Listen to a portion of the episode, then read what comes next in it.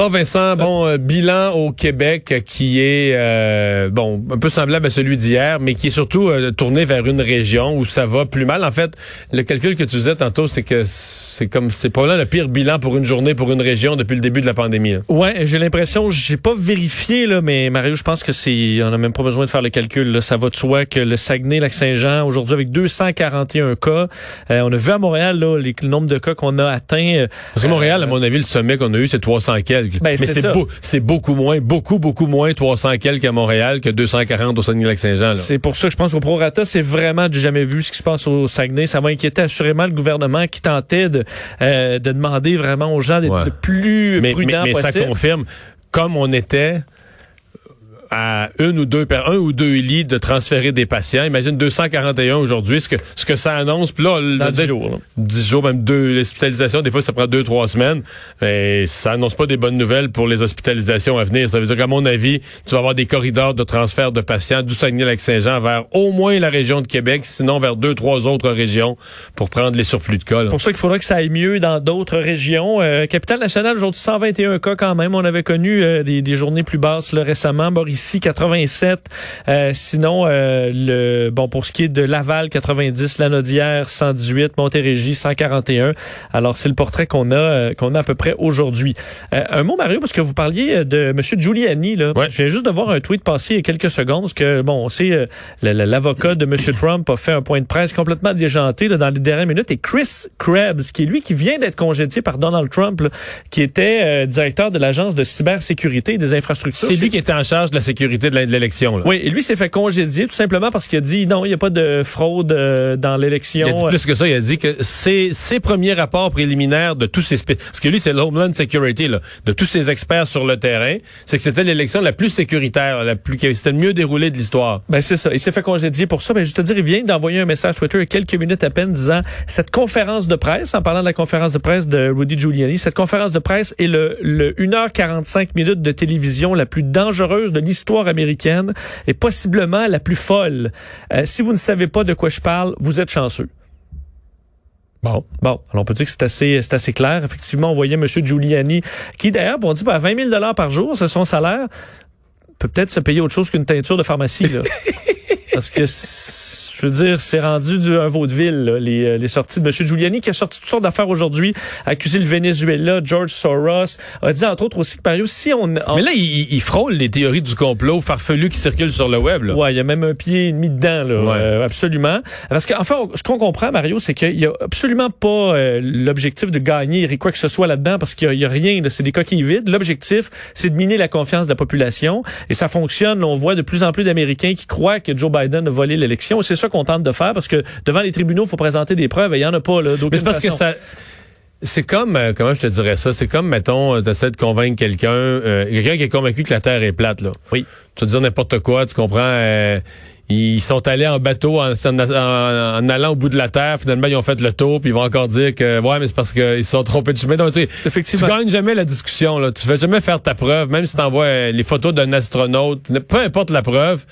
Ben, et, et, si toi, tu dis à quelqu'un qui croit que la Terre est plate, hey, j'ai entendu dire qu'il y a un gars qui a tenté d'y aller, puis là, il y a des bateaux qui sont arrivés qui l'ont arrêté, puis là, lui, après ça, il va répéter ça. Là. comprends? T'as pas besoin d'avoir de faits réels. C'est un peu ce que fait. Euh, mais là, c'est exactement ça. C'est que mais même le président Trump, euh, il demandait un recomptage en Georgie. L'État de la Georgie, qui est républicain, accorde un recomptage en disant on va les compter, les bulletins, on va les compter à la main. On va oui. leur faire au complet, on va faire la job un, là, par un. un, par un à main. Mais le lendemain de ça, le Trump s'est bien rendu compte qu'il allait avoir l'air fou, qu'est-ce que tu veux, il arriver avec un résultat, peut-être quelques votes de différents, mais je veux dire, le même, globalement, le même résultat, le même gagnant, la même affaire. Là, il a bien appelé, il s'est mis à appeler ça un fake recount. Parce que là, supposément qu'il manquait d'observateurs pour le recount. Ben, je veux dire, il manquait pas de, c'est des républicains qui l'administrent. Il y avait des observateurs des deux partis, comme il y a toujours des observateurs des deux partis. C'est pour ça que l'objectif, c'est de miner la crédibilité euh, de l'élection. Et ça, par contre, ça fonctionne. Il n'y a rien qui fonctionne. Tu as 29 défaites sur 30 et la seule victoire étant vraiment mineure. Là. Euh, 29 défaites en ligne devant les tribunaux pour euh, l'équipe de Rudy Giuliani. Alors l'objectif, c'est juste fascinant, de brasser de la merde. C'est fascinant. C'est comment... Bon, c'était huit personnes, on dirait. C'est huit, euh, huit perdus. Là, mais des millions de personnes, mettons, qui ne croient pas à la pandémie malgré 250 millions de morts mais croit à la fraude. 250 000 morts. 250 000 Oui. morts, pardon, mais croit, non, euh, mais croit à la- fraude, malgré le fait que partout, les démonstrations sont faites, des, des officiers d'élection, puis j'insiste, dont plusieurs républicains, c'est pas tous des démocrates, plusieurs républicains leur disent non, le vote euh, il a bien été, c'est bien déroulé, euh, ils ont tout perdu devant les tribunaux, devant des juges, probablement que les juges sont moitié-moitié démocrates et républicains. Il y a- Et il y a même des juges républicains qui Ben oui. disent non. Là, à dis, ça, ben non, mais, non, mais les juges sont pris devant les faits. là. Oui, oui. Mais il n'y a plus besoin. C'est pour une partie de la population, les faits n'importent plus. Là. Mais c'est ça. C'est, euh, on va prendre tout ce qui va dans le sens de sa, sa pensée. D'ailleurs, M. Giuliani a dit si on exclut là, dans certains euh, comtés, euh, si on exclut les comtés démocrates, Trump gagne. Si on exclut tous ces comtés-là bleus. Mais ça, c'est Euh, vrai, par exemple? Ça, c'est vrai. C'est sûr que Ça, c'est vrai. Parce qu'évidemment, ces comtés bleus. Ça enlève euh, les votes démocrates. euh, Il gagne. Il dit facilement, même, M. Trump. Alors, c'est un peu décourageant quand même ce qui se passe là-bas. Eh bien, mais on va se parler de ben, euh, nouvelle de dernière heure. Là, on vient de me. Ben, mais toi aussi, tu l'as. Oui.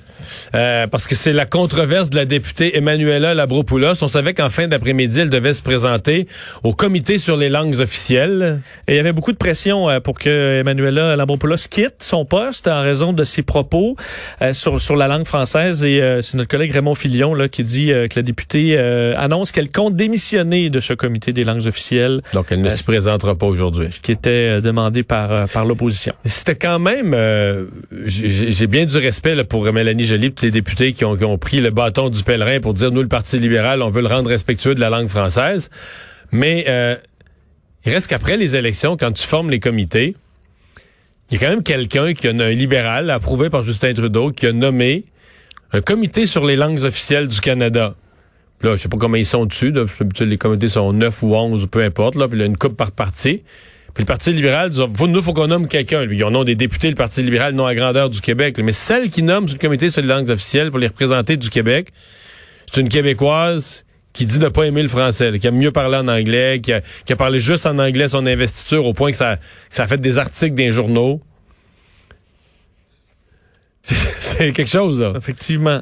que tu, c'est- tu dis, OK, la, la particularité québécoise, t'as une, une de tes provinces où la langue, c'est sensible, il y a la loi 101, il y a un débat. Puis celle que tu nommes pour représenter, une de celles que tu nommes pour représenter cette province-là, euh, elle le parle, le français, mais elle, elle aime mieux parler anglais, a-t-elle euh, a-t-elle dit.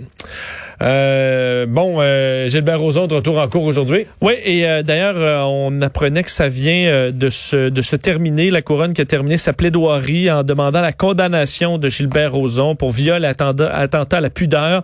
La juge qui prend une pause, donc le temps que la défense décide si elle demande une réplique. Alors Rozon, qui à 66 ans était de retour aujourd'hui pour les plaidoiries, et on sait que son avocat l'avait fait, et là c'est au tour de la couronne qui veut, bon évidemment, euh, bon défendre la crédibilité euh, de, de la plaignante parce que lors des plaidoiries, la défense au début du mois avait euh, bon tenté de démonter la crédibilité de cette femme, euh, disant que les événements avaient été marqués du sceau et du respect de la courtoisie, c'est ce qu'on avait raconté euh, dans son propre témoignage. Gilbert Rozon qui avait assuré avoir respecté le consentement. Alors évidemment, on a deux versions bien différentes dans ce dossier-là, les plaidoiries qui ont duré tout l'après-midi. La juge Mélanie Hébert, donc, qui prend cette affaire en délibéré. On va attendre de voir s'il y a une réplique d'ailleurs euh, dans ce dossier.